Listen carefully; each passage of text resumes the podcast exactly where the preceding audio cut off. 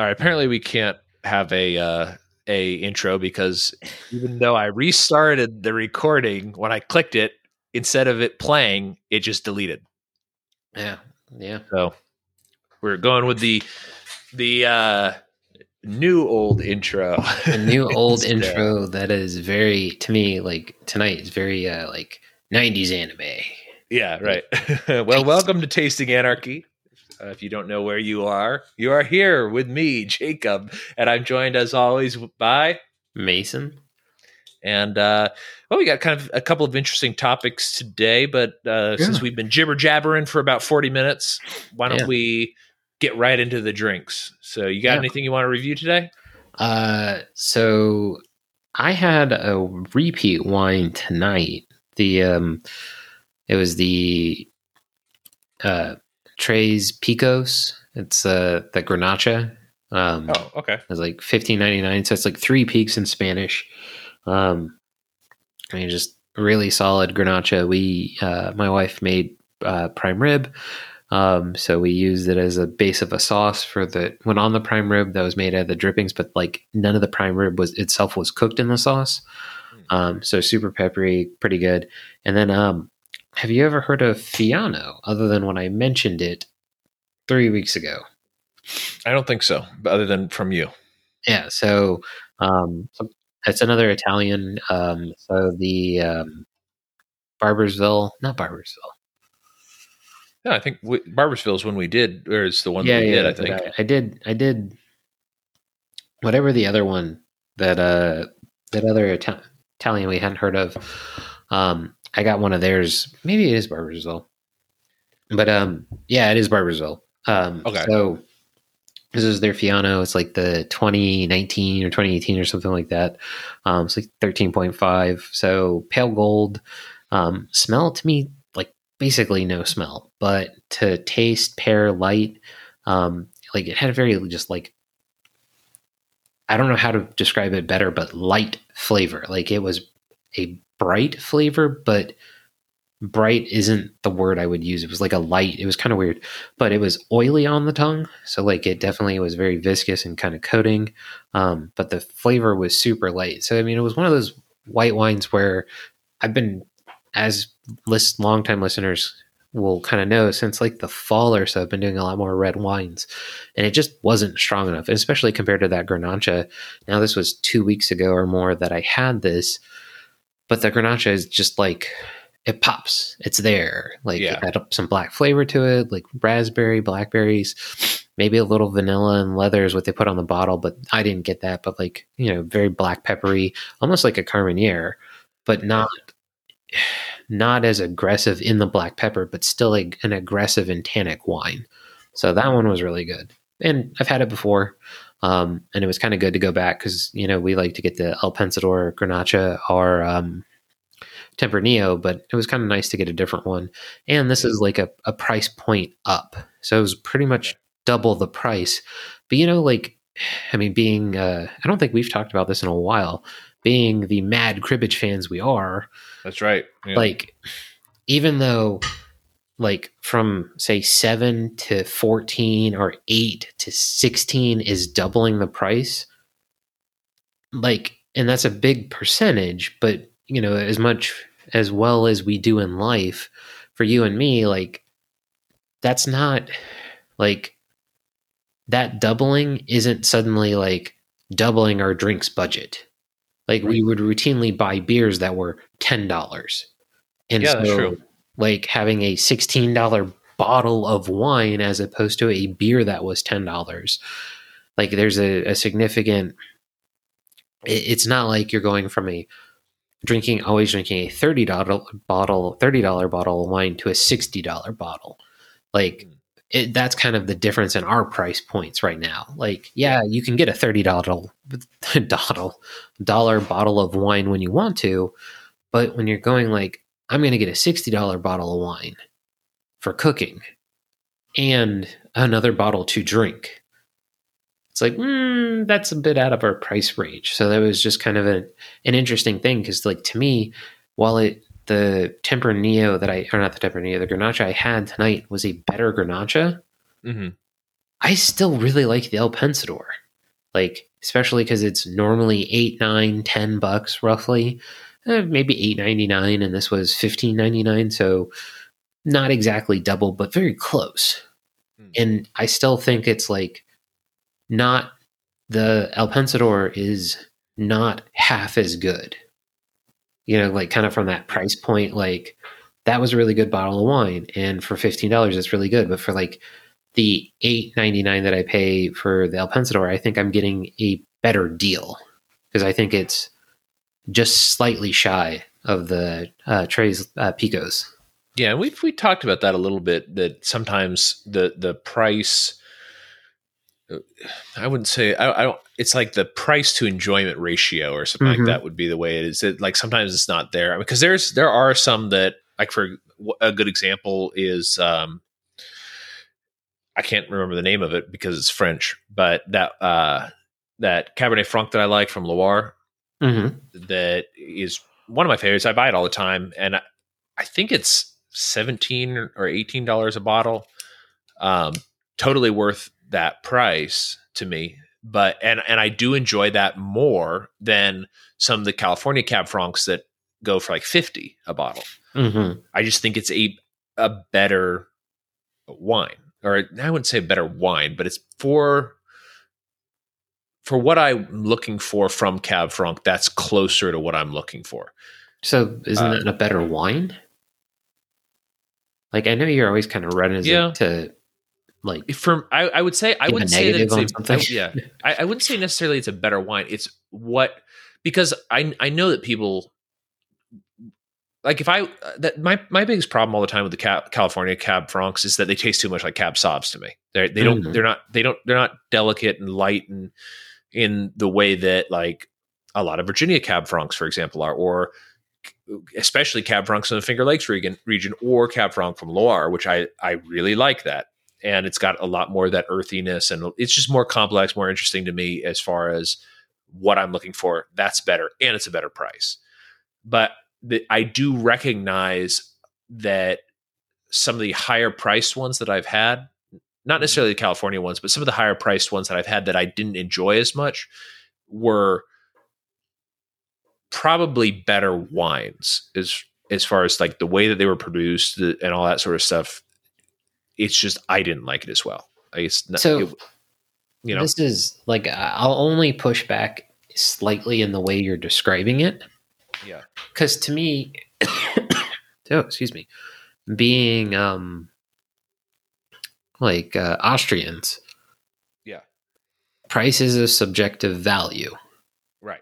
So to me, and again, like this is just, I don't think you're wrong. I just don't think I think that way as an Austrian because to me, like yes, it's like um Pinot Noir. I know something's happening. I'm just not getting it.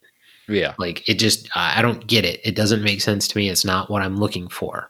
So to me, like, as I've always told you, it's like, yes, I can tell this is a very well made bottle of wine, but I don't taste anything. So yeah. to me, like you saying, like, and I think that's kind of the analytical side that you have yeah a lot and i think that's why you like technical options trading so much is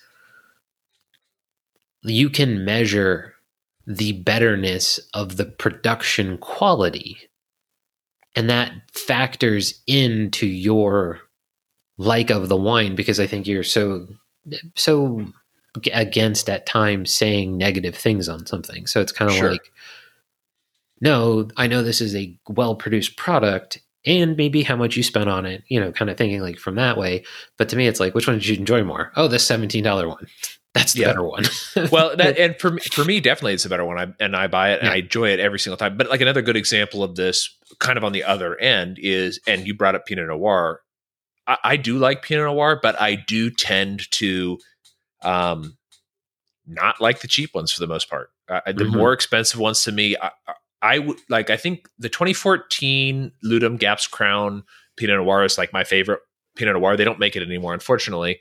Or the the the group that was doing it. I'm sure I could get the same grapes in, in a different one, but the the collaboration that was doing it isn't doing that anymore. But um, I think those were forty or fifty bucks a bottle. Mm-hmm. Gladly would I pay forty to fifty dollars a bottle for that one. I think it was very very good. Um, but you know the there's I've had Pinot Noirs at a cheaper price point, and sometimes they're fine. Uh, it's just uh, in my experience with Pinot Noir, the ones that are more expensive tend to reflect that price. Mm-hmm. Whereas I think with a lot of other varieties, there's something something else. There's like there's more of a discrepancy or like a I wouldn't say misalignment, but a um poorly priced I, that's the only way I can think of saying it. It's just they're not priced correctly. Like they're like I like this this one the Cab Franc that I like from Loire. I think it should be more expensive. Is I mean I'm happy to pay the price, but uh, I I feel like it's a more expensive wine, and sometimes I think we get and we've discussed this actually with Chile too, where it's like you'll get two Chilean wines. One is you know twenty bucks and one is fifty bucks, and the twenty one dollar or the twenty dollar one is just better. And mm. but and in that case, it's usually more of a they don't know how to price it for the American market yet. Uh, mm-hmm. and and eventually, you know, we've talked about this too, is that they should just have to clear it eventually. If it doesn't sell, it needs to come down in price. And clearly, though, the people who make um, I'm trying to remember what that California one is. That it's pretty. I mean, it's good. It's just too expensive, I think, for what it is. Uh, clearly, they're selling it, and mm-hmm. and because they have not adjusted the price. And actually, they did have a really good one 2014 was just a really good year for wine, at least for me. I don't know if it was worldwide. The the 2014 Cab Franc from uh, man, I cannot remember who made. I, I kind of I feel like I need to look it up. Uh, Cab Franc, California. I bet you it'll come up in the in the thing. Oh, surprisingly, it did not. Uh, anyways, 2014 I think was just a really good year yeah, because isn't for, that the year you like the Cab Sauv too? Yeah. Uh, well, the uh, the Cab Sauv 2014 from Oakville, mm-hmm. excellent. Mm-hmm. 2014 from Bordeaux, also really good. The the uh, left bank Bordeaux's that we've had from from 2014, I also thought was really good.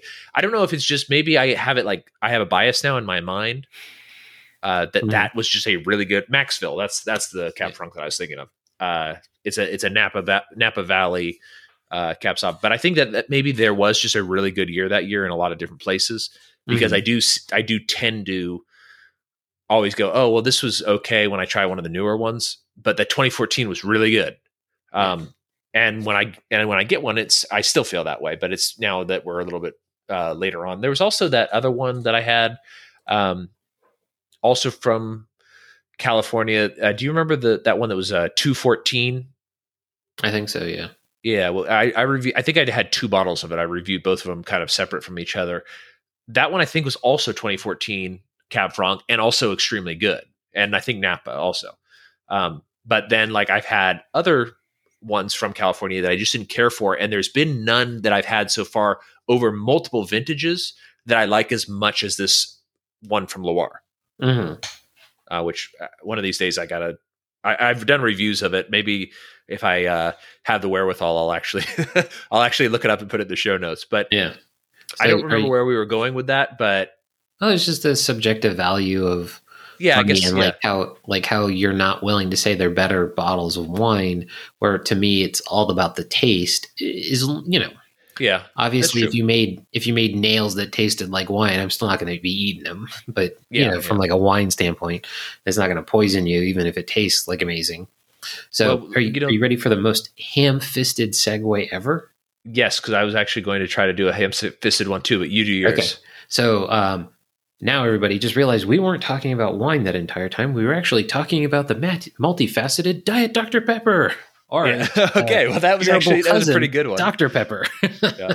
yeah. I was uh, I was actually going to ham fist it and say so what would the subjective price of wine that's been in space be? oh, also bad. yeah. But I, I think yours was better executed. Um, I don't think I, I think mine was a little more like super ham fisted. Yeah. but yeah, so uh, Let, us do let's do the space one because it's pretty short. Yeah. Um, and then and then I'll go ahead and tell you what I've been drinking this evening, and uh, and then we'll move on to our our Dr Pepper thing because the Dr Pepper thing is actually interesting and something we've talked about on the show before. Um, so the the space thing. This is from our boy uh, Chris Mercer over at did notice Decanter. that. What's that? he said I did notice that. Yeah, yeah, I like this guy. His his articles are always are always very unbiased. Is the only way I can describe it. It's just here's the facts. You do what you want. but uh, so it's called. Uh, I'm I'm going. I've read this a million times because it's a famous uh, name, but I don't know if I'm pronouncing it correctly. I think it's Petrus. P E be my guess. Yeah. Petrus. Okay, so Petrus reveals revealed as Bordeaux wine aged in space. Uh, so basically, to summarize, um, they sent wine to space. That's the summary, and they they had it up there for 14 months, and then they brought it down and and had a, a tasting. They had like And- a case up there, right? Uh, yeah, it was a full case. So they, they sent, I guess, 12, bo- uh, I think it actually was two cases. I think it was 24 bottles, but I don't remember if it said it in the thing. Um, Well, you keep talking about. it. I'll see if I can figure it out. yeah came back down on the dragon capsule so that should uh p- that should make all the space nerds interested because that's uh, I think it went up on there too. did it I uh, thought. okay I can't, I can't remember what it said in the article what i thought was interesting is that apparently this is actually is not just like some sort of uh Yeah, it was twelve bottles. rich person oh 12 bottles okay Yep. it's not like some sort of like rich person indulgence there It was actually like a a reason for it because they also sent up they also sent vines up to just see how the zero or low gravity um, and the radiation would affect the vines themselves. It was it was Mhm. cuttings, but uh, they also sent the the wine up, and then when they brought it down, they had uh, a, a wine tasting, and apparently the ones that aged in space um, did extremely well in the tasting. Uh, people Mhm. Uh, I, I would I would imagine it was a blind tasting. I don't think it specifically said, but it didn't, and that was one yeah, of the that's what I was a little odd about because it, they didn't specifically say it was a blind tasting. So if you knew it was in space, I think that would change your opinion. Yeah, or like how many of the people like heard the other people's opinion? Right. Yeah. Yeah. That's a good. That's a good point. But, anyways, the people that uh, tasted it, they said it was it it was um, evaluated extremely well, and they uh, they described it as having a older taste. Basically, is that it, a lot of those flavors that develop in wine developed more quickly in the ones that were in the space capsule or whatever than than the ones on ground. Now, for anybody who's interested, you can't actually get the space one because there's only 12, 12 bottles going up. Um, but this was the Petrus 2000. Yep. It is $6,488 a bottle. yeah. So if you're interested in getting the Earth one, what's that? seventy-two thousand dollars worth of wine. Yeah, yeah, exactly. Like, but think about it too. Is like I remember when we were kids, somebody telling me, and I don't, I don't know if this is true anymore, and it, it probably isn't. That it costs a, almost a million dollars per pound to put something into space, Mm-hmm. and I don't know how much. I should have looked this up before. I don't know how much a bottle of wine weighs, but I'm guessing that it's close to a pound, maybe, maybe more. Yeah. Uh, and so you're thinking you've got $6,488 bottles of wine that could potentially cost a million dollars each to send into space. That's like $12 million round trip that somebody got to try, which is really cool. Yeah. So, um, a couple of things about that. One, I'm surprised these aren't the most expensive bottles of wine. You know What's what I mean? Like, like these aren't the most expensive bottles of wine. No, I think uh, there's a. I'm going to say Thunderbird. That's not correct, but there is a some sort of bird in California that I think is fourteen thousand dollars a bottle. No, no, no. So what I'm saying is, these have like become the most expensive bottles of wine. Like Oh, oh, these, I see what you're saying. Like Oh, yeah, because they that's- yeah. went to space. Like if they cost a million dollars per pound, and let's say they all weigh a pound, like the Yeah. twelve million dollars thing. Um, now I, I seem to remember like the cost has come down significantly. I mean, and that was the thing is like that was, if I remember correctly, the cost for the space shuttle to take something to Mhm. space. So, but yeah, like these have become the most expensive bottles of wine. But this is one of those things where the entire time I was reading it, like I understand we were reading it in decanter, so it's very wine focused. Um, but I was like, this is the dumbest thing I have heard that they've wasted money on, like from a Yeah, government perspective in a long time. Because That, well, that's that's funny because like I was talking to Victoria about it when we were at lunch, and I was like, presumably this is like somehow tax adjacent, yeah, and why would they do this? And the the at the end of the article, they kind of do get into it a little bit. They also sent up 320. It says uh, alongside the wine. Um, 320 vine canes, 160 each of Cabernet Sauvignon and Merlot, uh, also enjoyed a 14 month stay in space as part of the project. Um, so I guess that the they're going to be analyzing the genetics of this. This also made me like when I was reading this, I was like, this is dumb, and and then like my conspiracy mind started going, and it's like, wait, why are they sending grapevines up there? Do they know something about the planet that we don't know? That like we're at risk of not being able to have these vines for some reason on Earth? Interesting. Yeah, like, like, that's where that my- wine would be the specific. Yeah, like why? Like- Like why would Yeah. this be the project? Like why would like? Because I was like, I was like, well, why? Maybe they'd want to know like the, the genetic changes and stuff on on plants and things like that. That makes sense.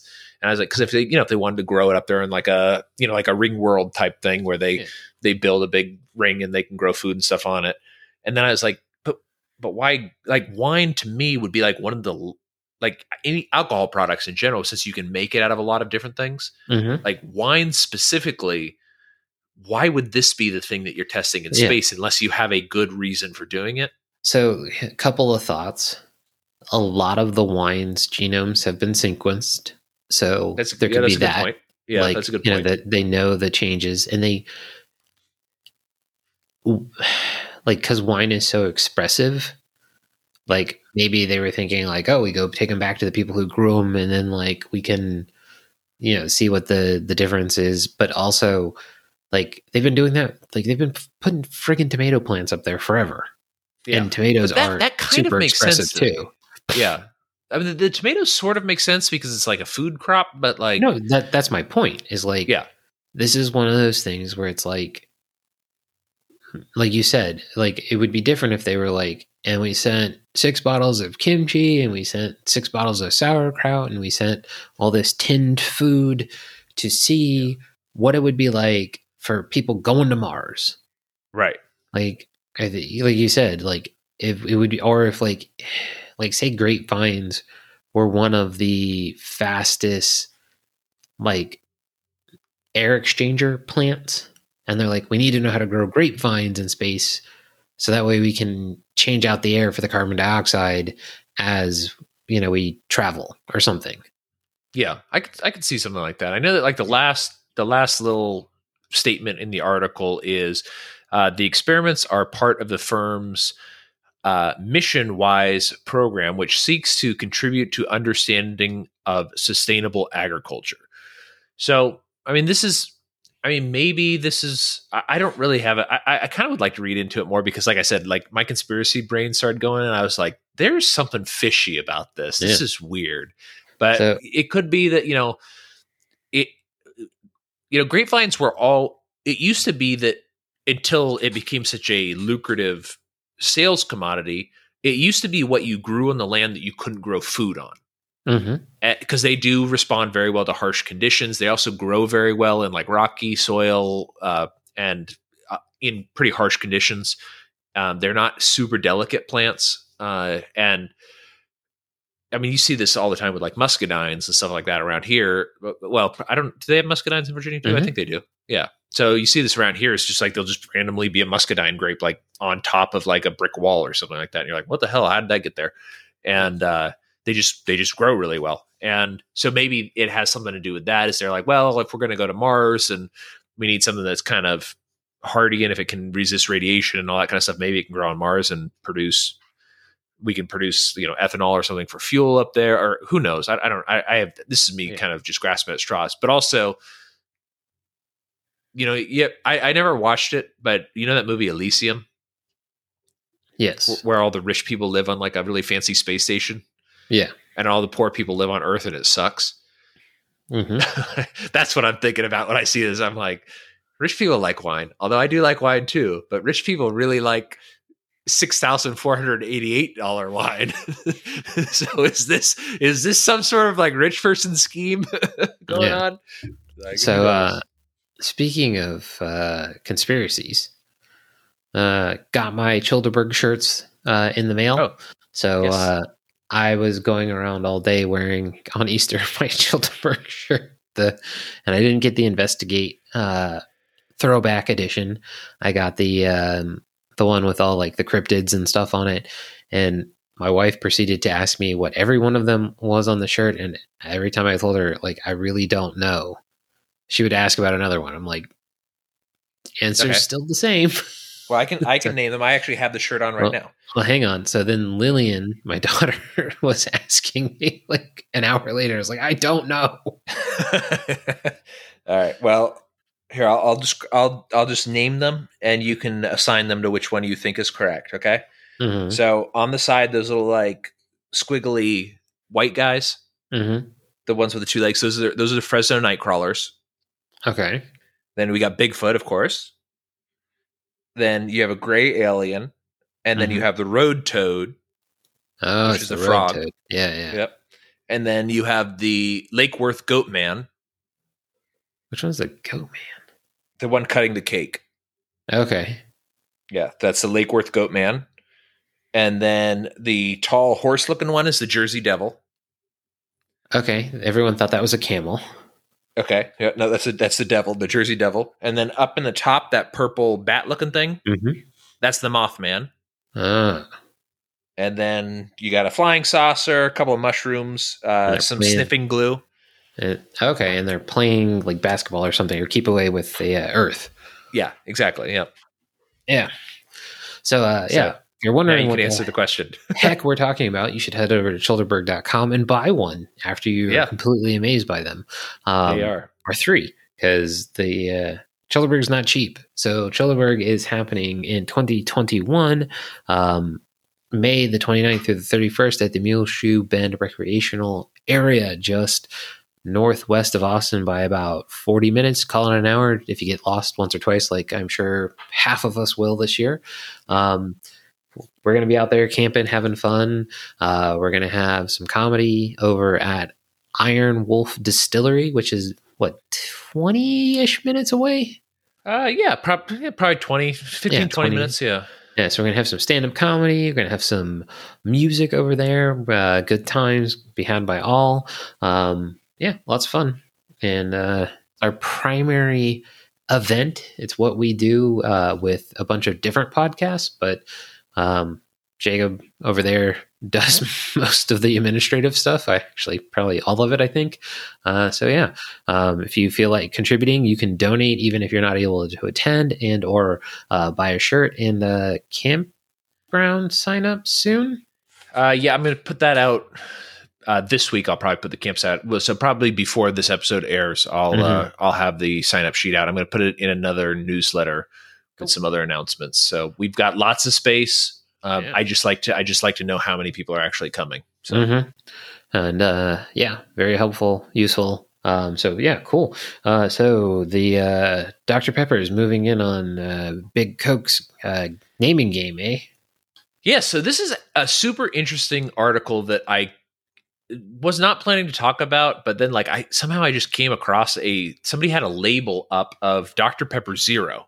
Uh-huh And I've never seen this before.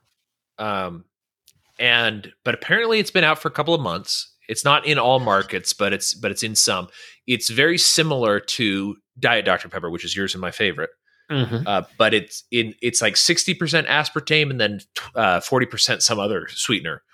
some other death chemical Yeah, yeah, some other chemical that'll probably kill you. But very similar mix to Coke Zero's um, uh, mm-hmm. mixture, I guess.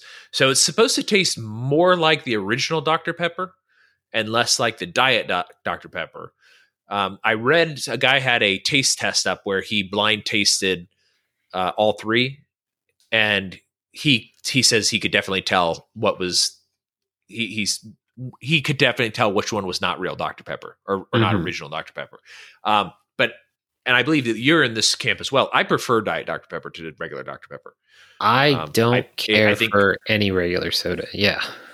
Yeah, yeah, because I, I, I actually am the same way. I think that even though the aspartame will probably kill me, like I think that diet soda is crisper, cleaner tasting. It has better bubbles in it, uh, and it also the sweetness of sugar to me is too sweet. The mm-hmm. sweetness of aspartame, I think, is a better uh, balance flavor. So, yeah, I think it's better than uh, car- um, corn syrup.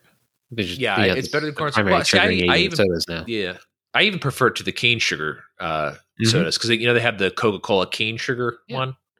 I, I, don't like that one, and I also am not crazy about. Uh, I don't think they have it anymore, but for a while uh, there was a deal with Coke. I is Coke the one that makes Mountain Dew, or is Pepsi the one that makes Mountain Pepsi. Dew? Pepsi. Okay, so there was a deal between uh, Splenda and one of them to make Splenda sweetened soda, and I didn't think that was very good either. Um, although I do like Splenda. Yeah, they stopped doing it. There was a big lawsuit between the companies because Splenda wanted to be it to be labeled Splenda. I think there's still one or two that are that do say Splenda because Splenda wanted their trademark label on the box, mm-hmm. Mountain Dew or Pepsi or whoever it was was like, no, that's stupid. We're not going to do that. And they were like, well, you can't use our product because it's a trademark product. Yeah, I thought, I thought honestly, there was like one of the big ones that said now with Splenda, like actually, so, somebody is but, doing it still. I don't remember who though. But they may not have been putting it on the bottle. It may have just been announced, and you just okay. kind of had to look. I don't remember, but yeah, yeah. Like I'm not a big fan. Like we eat sugary desserts here. I do like caramel a lot, but I'm not a big fan of like most sugar based candy. I like chocolate candies, you know, that sort of thing. So, um, but like jelly beans, not a big fan of them, like that sort of thing. So, even for me, like I like aspartame at times, but like I've been trying to cut out pretty much all like brown soda from my life. I just don't feel as good on it. And I'm probably overthinking it and probably, you know, like making it worse than it is for me. But yeah. So yeah, so like I, I wouldn't back, want it to taste like regular Dr. Pepper though. Just like you. yeah, I wouldn't either. I wouldn't either. But this goes back to a interesting conversation that you and I have had many, many times, and that is trademark. Mm-hmm. Um, and this whole lawsuit is because Coca Cola is trying to argue in the lawsuit that zero is their trademarked property. Hmm.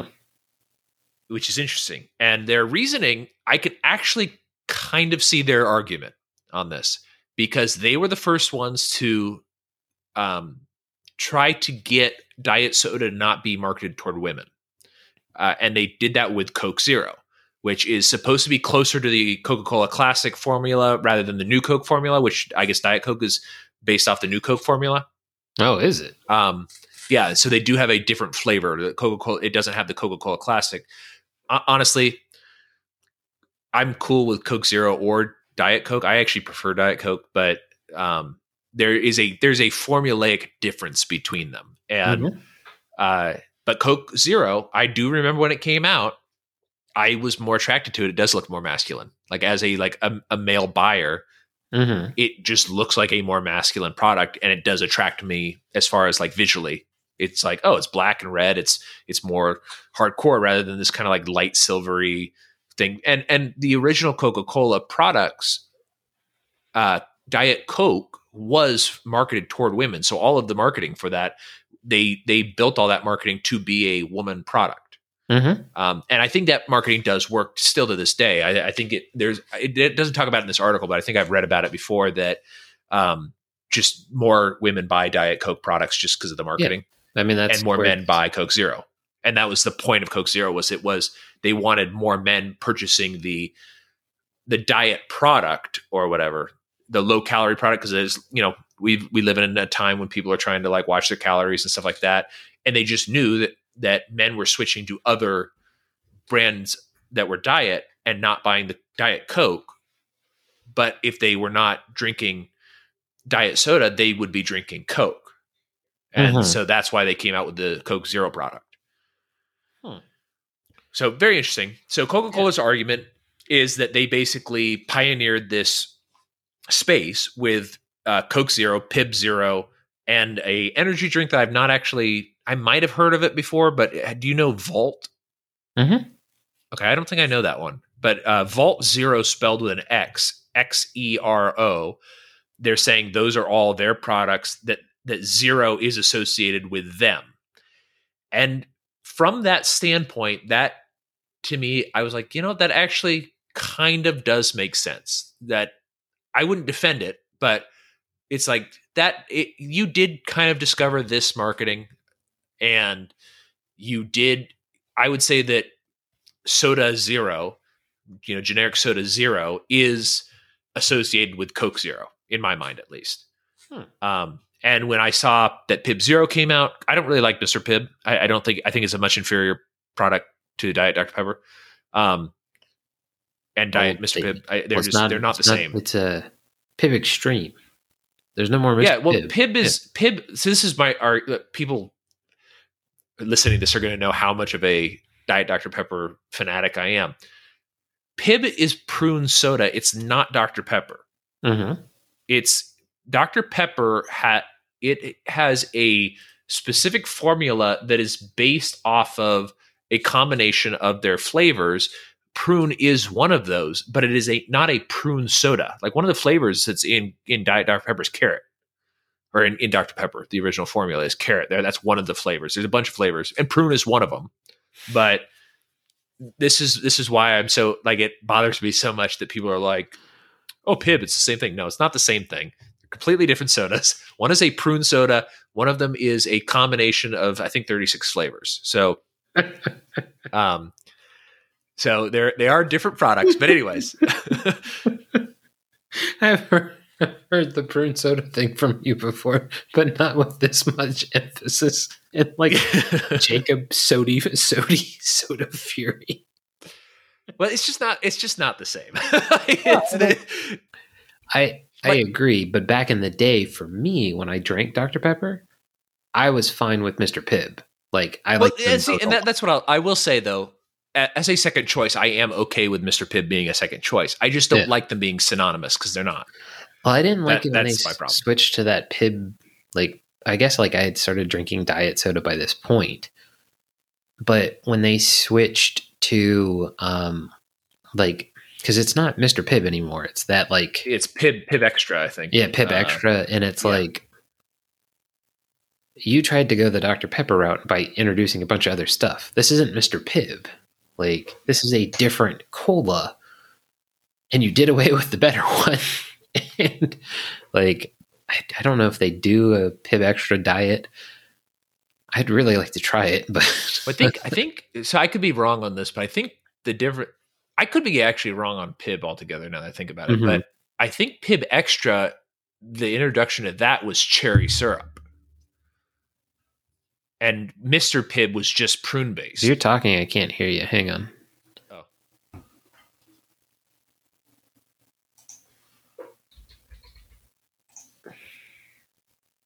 Can you hear me now? Mason is experiencing technical difficulties. I will continue describing this interesting court case while he's uh, working on stuff. So, in this court case, Coca Cola had filed these. Hang on. Uh, oh, can you hear? Can you hear me? I can hear you. Can you hear me? I can hear you now. Okay, cool. All right. So, my, what I was saying is, I think that um, the difference between Mr. Pibb and Pibb Extra was that with Pibb Extra, they introduced cherry syrup. Ah. I think that's what changed the flavor on it. So it's kind of like cherry Dr. Pepper. If if if Dr Pepper and Mr Pibb are synonymous, and I don't think they are. But um, well, I mean, like I- it's not synonymous enough to talk about like their changes amongst each other. yeah, Yeah. yeah, yeah, that's true. See, I would, I, I think more analogous to Mr Pibb is Cheerwine, which I think is good on its own. Hmm. Um, and I think they're similar products, but I don't think. Anyways, let's go back to the article. so, so anyway, so the the deal was that Coca Cola filed these trademark um, uh, registrations for Zero, saying that Zero is their, I guess, intellectual property or trademarked property, and uh, the Keurig Do- Dr Pepper Snapple Company and uh, Royal Crown Cola Company and a couple of others uh, got together and said, "No, you can't. You can't trademark Zero. It's synonymous with zero calorie soda, and we and as a a group or as a segment of the beverage industry." We've been saying zero calorie forever. We just don't usually spell out zero. We just put the zero calorie on it. Mhm.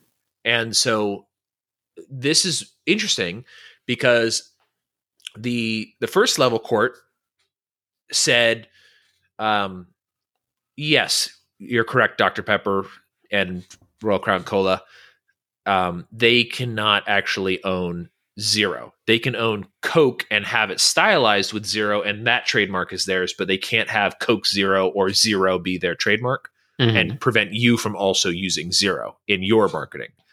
Then that was appealed, and the second court said, no, Coca Cola basically invented the spelled out zero marketing market, and therefore it is their market. And the that was then appealed again by Dr. Pepper and Royal Crown Cola.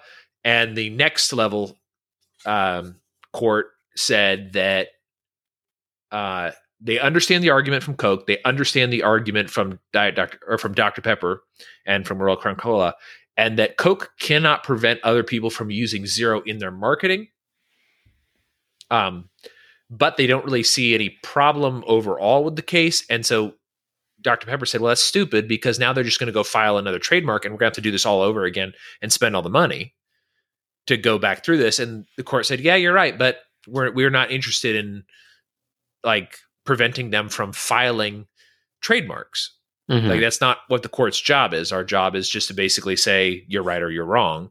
And uh, so that's kind of where this whole story left off. But I, I find this to be such a fascinating story because it goes back to something you and I have talked about on the show several times, which is trademark law. And you I, I've always said that like trademark kind of makes sense to me because otherwise it's fraud. But this is a case where I clearly don't think that it would be fraud for Dr. Pepper. And I sent you a picture of doctor Mhm. Pepper Zero Sugar. It looks very close to Coke Zero, yeah. the the marketing that they have on it. And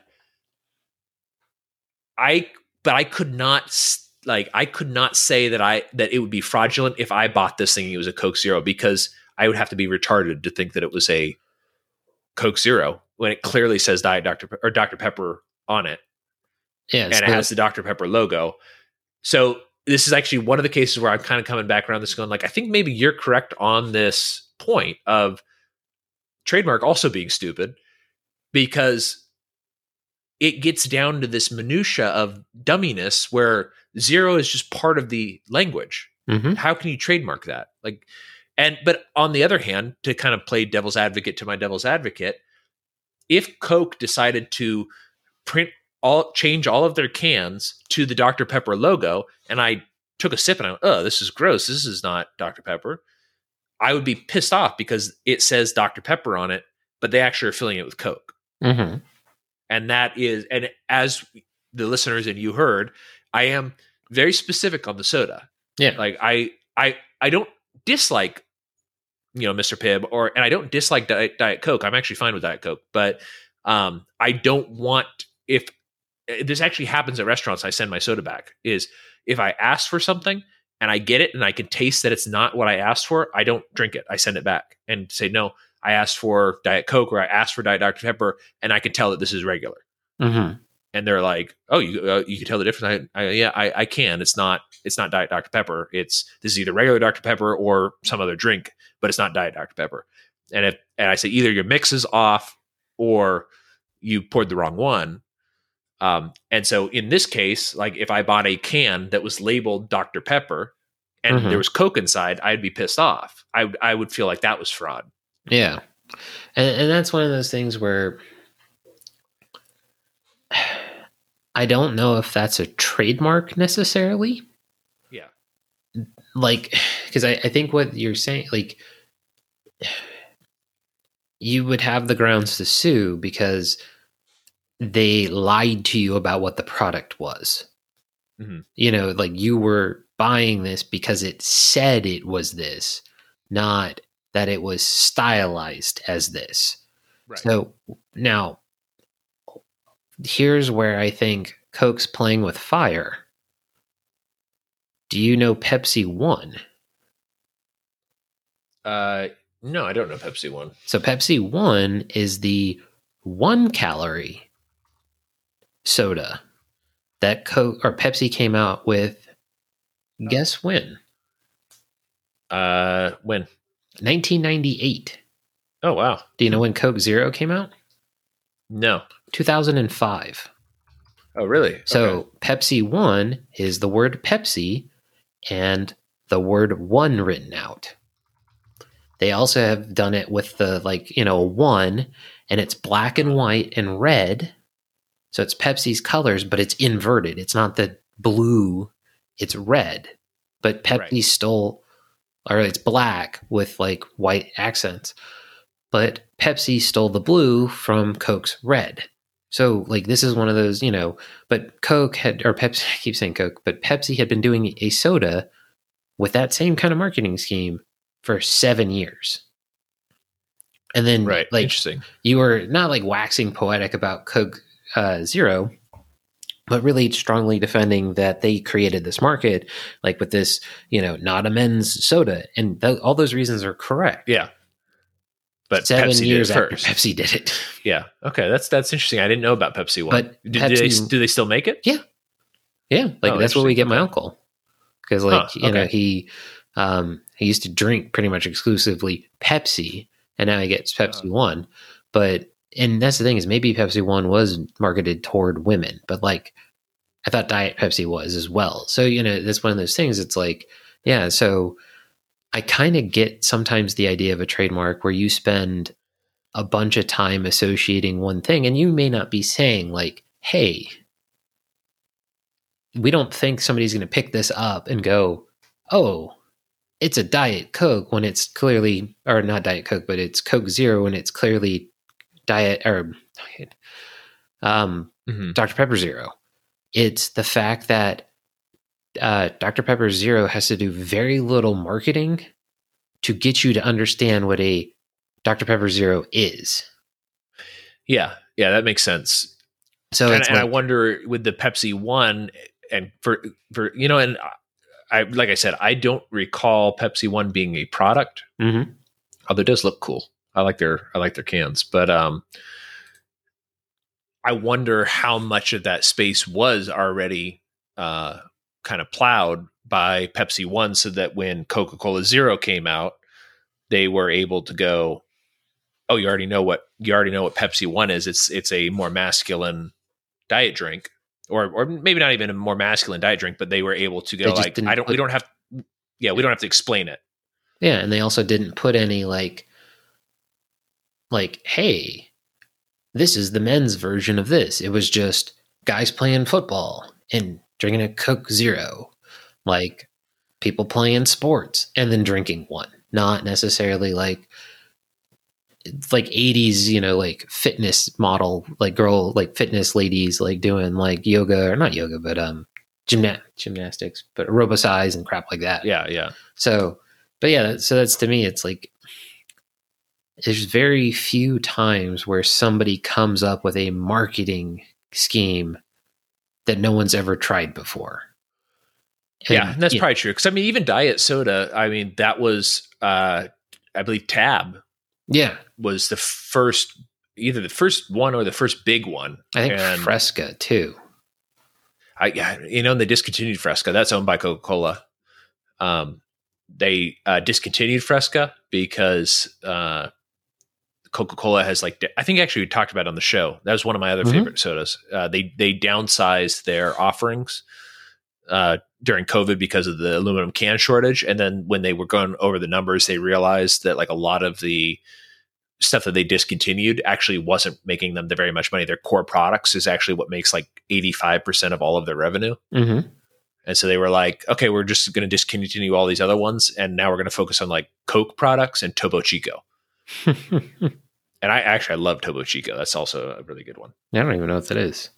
It's a, like a fizzy water. It's Mm, fizzy yeah. water, but with like, like the a hint. It's like, uh, you know, like LaCroix or something like that kind of, but it's like, it's like more fruit flavored, I guess, but they only have a couple. They have like, they have like lemon lime and I think there's a strawberry one now. Uh, My favorite one is the um, grapefruit. Is that's my favorite one. That's a Yeah. really good one. Well, Fresca's Um, back, so What's that? they brought Fresca back. Oh, did they bring it Yeah. back finally? They don't have it at the grocery store. You're deep in Dr Pepper territory. Yeah, we that's true. We're it is Texas. They don't they don't have Fresca at the grocery store. They also don't have uh, vanilla Coke, and that was also though a different shortage because of COVID. The vanilla flavoring comes from China, Mm-hmm. and uh, all the supply lines were like disrupted, so there was no vanilla flavoring for. They do have vanilla Coke. They don't have vanilla Coke Zero, Mm. which is the one that we liked. So, um, yeah, I don't know. If we're getting into like all these weird, I do like soda a lot, just for listeners, like, eh, which is it's kind of a weird like we're we're wine people, but like Yeah. I am also a big a big time soda guy. Like Yeah. I, I I don't You drink like- as much as I used to. you like flavored drinks. Yeah, I do. I, I like I, I I drink as you can attest. I drink just a large amount of liquid, Mm-hmm. and then uh, in addition, I like the texture of carbonated drinks. That's why we got the Soda Stream, and I just I drink fizzy water now all the time. Yeah. But uh, I just like that texture, and I like maybe a squirt of lemon or lime in the fizzy water, and that's uh, that's a that's a great drink. I drink that all day long. We don't drink as much soda as I used to, but uh, let's close it out with Yeah. what I was drinking today, which is not a wine. Um, it was uh, we've talked about founders many times before. I was really digging that all day IPA, Mm-hmm.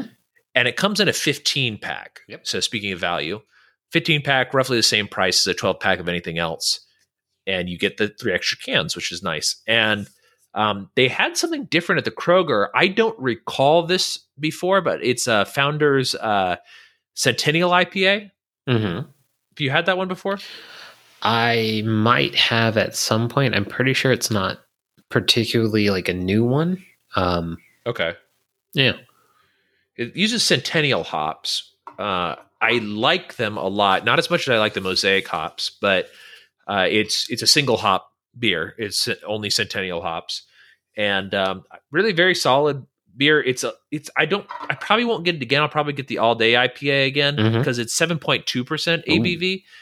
Which is a little bit higher than uh, what I want to you know as I said, I drink a large volume of stuff. And so I really kind of need to drink things that either have a lower level of alcohol or are kind of uh, dedicated sippers. Like wine, I think wine is much better for me to just have and like sip. Mm-hmm. Uh, whereas like it's very difficult for me to just sit and sip a, a can of beer. Like it, I finish, you know, three or four cans in an hour. And at 7.2%, it's just too much. Yeah. So uh, I'll probably stick with the all day IPA or Lagunitas here in Texas. They do a pretty good um, uh, session IPA. Mhm. Uh, those those are good too. So that's my mini my mini review. yeah. Um, if you guys are interested in trying a, a a solid IPA, I wouldn't say amazing or outstanding, but fair price, fifteen cans in a in a case. Um, Oh wow. Centennial IPA. Good. So I think that's it. Ready to call it a night? Yep. All right, everybody. All right. Stay free. Stay free.